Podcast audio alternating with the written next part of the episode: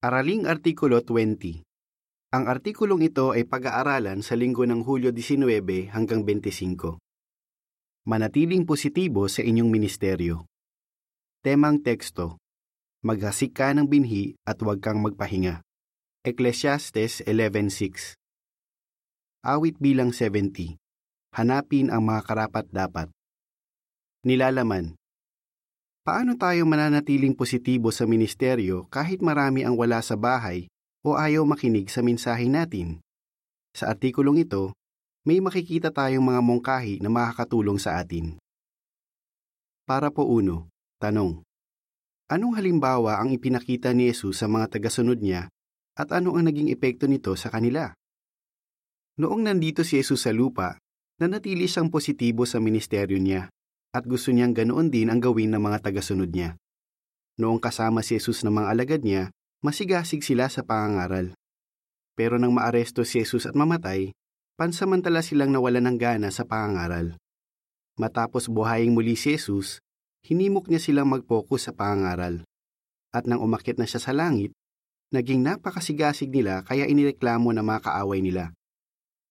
Pinalaganap ninyo sa buong Jerusalem ang turo ninyo Gawa 5.28 Deskripsyon ng larawan sa pabalat Nang umakyat si Jesus sa langit, masigasig na nangaral sa Jerusalem at sa iba pang lugar ang mga alagad niya.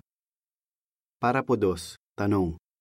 Paano pinagpala ni Jehova ang pangangaral? Ginabayan ni Jesus ang gawain ng mga unang siglong kristyanong iyon at pinagpala sila ni Jehova. Halimbawa, noong Pentecostes 33 CE, mga tatlong libo ang nabautismuhan at patuloy pang dumami ang mga alagad. Pero inihula ni Jesus na sa mga huling araw, mas marami pa ang tatanggap sa mabuting balita. Para po 3 at 4, tanong.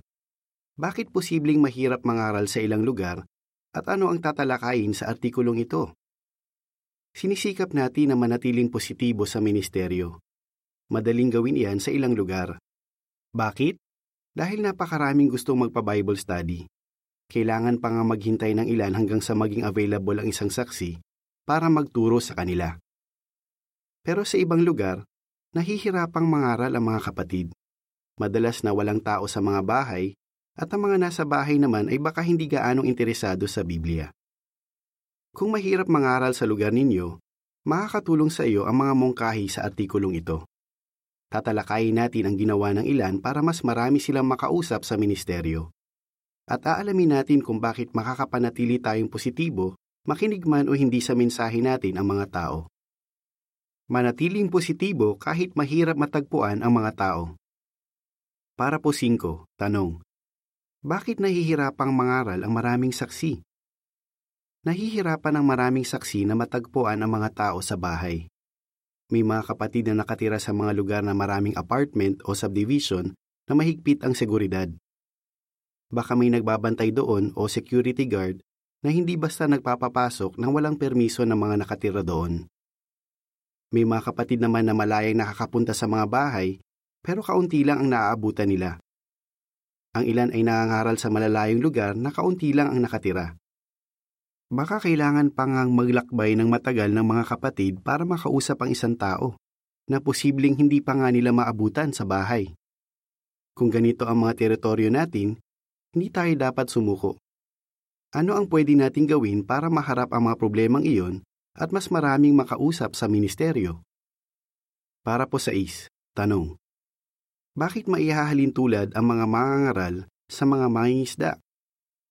Inihalin tulad ni Jesus ang pangangaral sa pangingisda. May mga mangingisda na walang nahuhuli kahit ilang araw na silang nangingisda. Pero hindi sila sumusuko, nag-a-adjust sila. Binabago nila ang oras, lugar o paraan ng pangingisda nila. Pwede rin natin gawin iyan sa ating ministeryo. Tingnan ang sumusunod na mga mungkahi. Deskripsyon ng larawan para sa para po 7 hanggang 10. Isang mag-asawa ang nangangaral sa lugar na mahirap maabutan ang mga tao sa bahay. Nasa trabaho ang unang may bahay, nasa medical clinic ang ikalawa, at nasa grocery ang ikatlo. Nakausap nila ang unang may bahay nang puntahan nila siya sa gabi. Nakausap naman nila ang ikalawa habang nagpa-public witnessing malapit sa klinik. At tinawagan naman nila ang ikatlong may bahay. Ayon sa caption, Kapag nangangaral sa teritoryong madalas na walang tao sa mga bahay, puntahan sila sa iba't ibang oras, mangaral sa iba't ibang lugar, o gumamit ng iba't ibang paraan. Para po 7, tanong. Ano ang pwedeng maging resulta kung mangangaral tayo sa iba't ibang oras? Puntahan ang mga tao sa iba't ibang oras. Mas marami tayong makakausap kung mangangaral tayo sa oras na malamang na nasa bahay ang mga tao. Siyempre, siguradong uuwi rin ang mga tao sa bahay nila. Nakita ng maraming kapatid na praktikal mangaral sa hapon o sa gabi kasi mas marami silang nakakausap. Baka mas relax din at handang makipag-usap ang mga may bahay sa ganoong mga oras. O baka makatulong sa iyo ang mungkahi ng elder na si David. Sinabi niya na pagkatapos magbahay-bahay sa isang teritoryo, binabalikan niya at ng partner niya ang mga bahay na walang tao. Sinabi niya, Nagugulat ako kasi ang dami naming nakakausap pagbalik namin. Ayon sa talababa, kapag sinusunod ng mga mamamahayag ang mga mungkahi sa artikulong ito, dapat nilang tiyakin na kaayon iyon ng mga data protection law sa kanilang lugar. Para po 8, tanong. Paano makakatulong ang Ecclesiastes 11.6 sa ating ministeryo? Hindi tayo dapat sumuko. Iyan ang matututuhan natin sa ating temang teksto mababasa sa Ecclesiastes 11.6.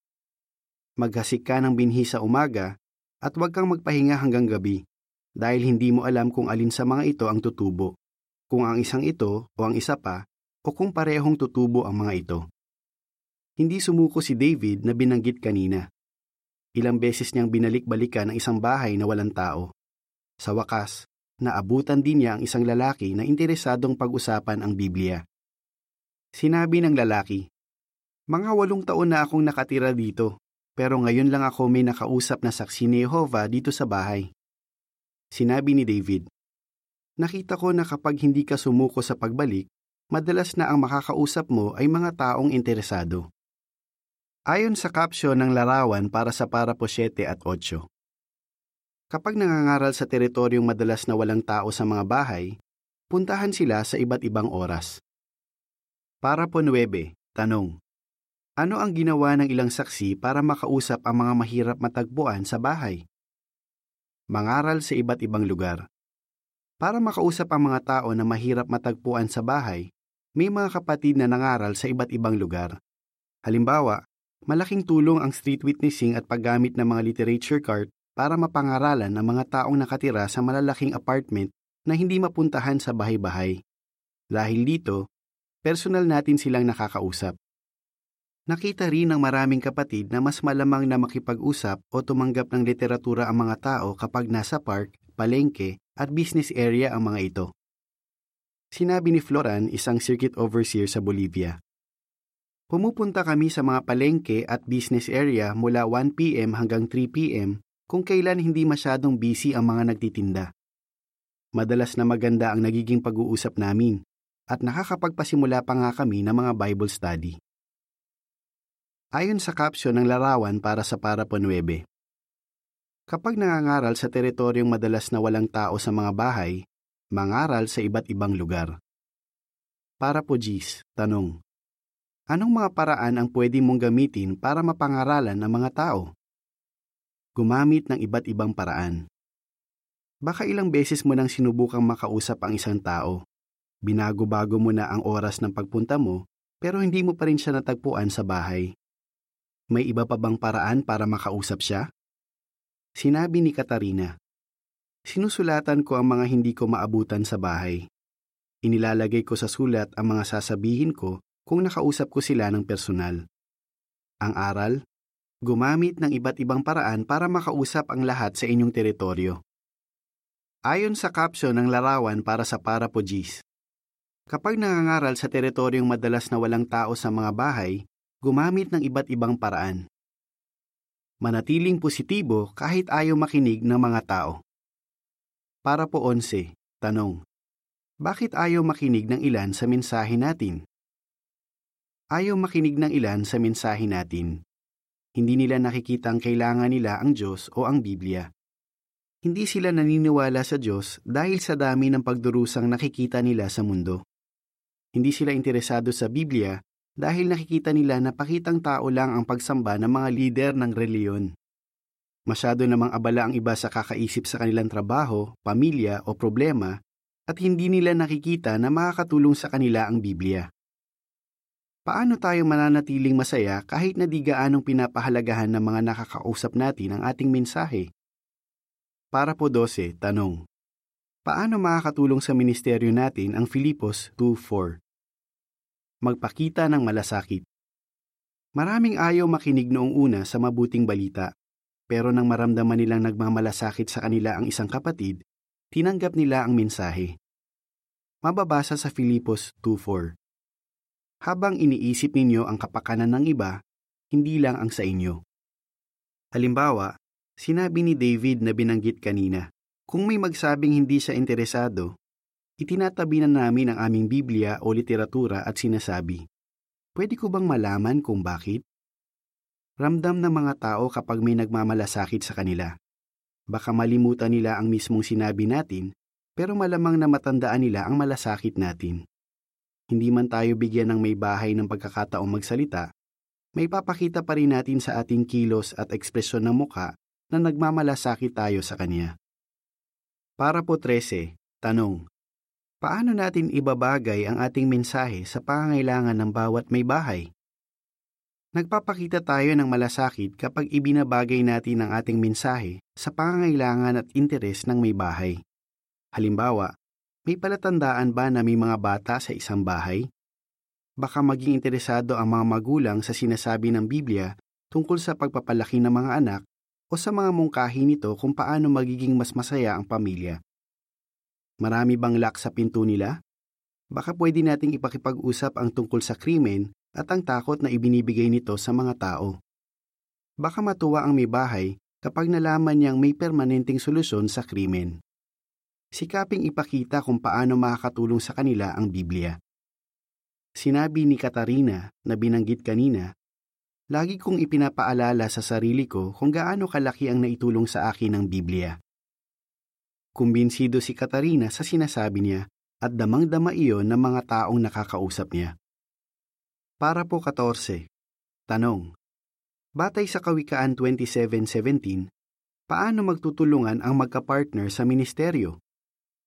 tanggapin ang tulong ng iba. Noong unang siglo, itinuro ni Pablo kay Timoteo ang mga paraan niya ng pangangaral at pagtuturo at hinimok niya si Timoteo na ituro din iyon sa iba. Gaya ni Timoteo, matututo din tayo sa makaranasang mga kapatid sa kongregasyon. Mababasa sa Kawikaan 27.17 Kung paanong ang bakal ay napatatalas ng bakal, napatatalas din ng isang tao ang kaibigan niya. Tingnan ang halimbawa ng brother na si Sean. May panahong nag-pioneer siya sa isang lugar kung saan ang karamihan sa mga tao ay kontento na sa relihiyon nila. Paano siya nanatiling masaya? Kung posible, nagsasama ako ng partner sa ministeryo, ang sabi niya. Habang papunta sa kasunod na bahay, nagtutulungan kami kung paano pa kami magiging mas mahusay sa pagtuturo. Halimbawa, pinag-uusapan namin kung ano ang sinabi ng may bahay at kung ano ang isinagot namin. Pinag-uusapan din namin kung ano ang pwede naming isagot kung iyon ulit ang sabihin ng may bahay. Para po 15, tanong. Bakit napakahalaga ng panalangin sa ating ministeryo? Humingi ng tulong kay Jehova sa panalangin. Humingi ng tulong kay Jehova sa tuwing mangangaral ka. Kung wala ang tulong ng banal na espiritu niya, wala tayong maisasagawa. Maging espesipiko kapag humihingi ka ng tulong kay Jehova sa panalangin. Halimbawa, hilingin sa Kanya na akayin ka sa mga taong gustong matuto tungkol sa Kanya at handang makinig. Pagkatapos, kaayon ng panalangin mo, mangaral sa lahat ng makakausap mo. Para po 16, tanong. Bakit napakahalaga ng personal study sa ating ministeryo? Maglaan ng panahon para sa personal study sinasabi ng salita ng Diyos. Patunayan sa inyong sarili kung ano ang mabuti, katanggap-tanggap at perpektong kalooban ng Diyos. Roma 12.2 Kapag mas nagiging kumbinsido tayong alam natin ang katotohanan tungkol sa Diyos, mas nagkakaroon tayo ng kumpiyansang ipakipag-usap ito sa iba. Sinabi ni Katarina na binanggit kanina. na-realize ko na kailangan kong patibayin ang pananampalataya ko sa ilang pangunahing turo ng Biblia. Kaya pinag-aralan kong mabuti ang mga ebidensya na mayroong may lalang, na ang Biblia ay talagang salita ng Diyos, at na ang Diyos ay may organisasyon na kumakatawan sa Kanya sa ngayon. Sinabi ni Katarina na nakatulong ang personal study para tumibay ang pananampalataya niya at maging mas masaya sa ministeryo. Bakit nananatili tayong positibo sa ating ministeryo? Para po 17. Tanong. Bakit nanatiling positibo si Jesus sa kanyang ministeryo? Nanatiling positibo si Jesus at patuloy na nangaral kahit may mga ayaw makinig sa mensahe niya. Bakit? Alam niya na talagang kailangan ng mga tao na malaman ang katotohanan at gusto niyang marami ang mabigyan ng pagkakataon na tumanggap ng mensahe ng kaharian. Alam din niya na ang mga ayaw makinig noong una ay pwede ring magbago ng isip. Isang halimbawa nito ang pamilya ni Jesus. Sa tatlo at kalahating taong ministeryo niya, walang naging alagad sa mga kapatid niya. Pero naging kristyano sila pagkatapos niyang buhaying muli. Para po 18, tanong. Bakit patuloy tayong nangangaral? Hindi natin alam kung sino ang tatanggap sa mga katotohanan sa Biblia na itinuturo natin. May ilan na hindi agad tumatanggap sa mensahe, kahit ang mga ayaw makinig noong una ay lumuluwalhati din sa Diyos kapag nakita nila ang ating mabuting paggawi at pagiging positibo. Unang Pedro 2.12 Para po 19, tanong. Ano ang matututuhan natin sa unang Korinto 3, 6 at 7 tungkol sa ating ministeryo? Habang nangangaral tayo at nagtuturo, dapat nating tandaan na Diyos ang nagpapalago ng ating gawain. Mababasa sa unang Korinto 3, 6 at 7.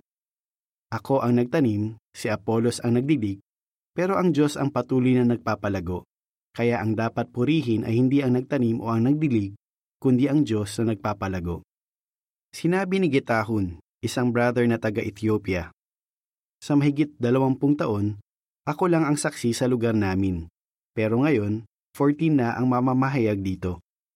Nabautismuhan na ang 13 sa kanila, kasama na ang asawa ko at tatlong anak. Sa average, 32 ang dumadalo sa mga pulong. Masaya si Getahon dahil patuloy siyang nangaral habang matyagang naghihintay kay Jehovah na akayin ang mga tapat puso sa organisasyon niya. Para po 20, tanong. Bakit masasabing para tayong mga rescuer? Napakahalaga kay Jehovah ng buhay ng lahat ng tao. Binigyan niya tayo ng pribileyo na maging kamanggagawa ng kanyang anak sa pagtitipon ng mga tao mula sa lahat ng bansa bago magwakas ang sistemang ito. Ang pangangaral ay parang isang rescue mission.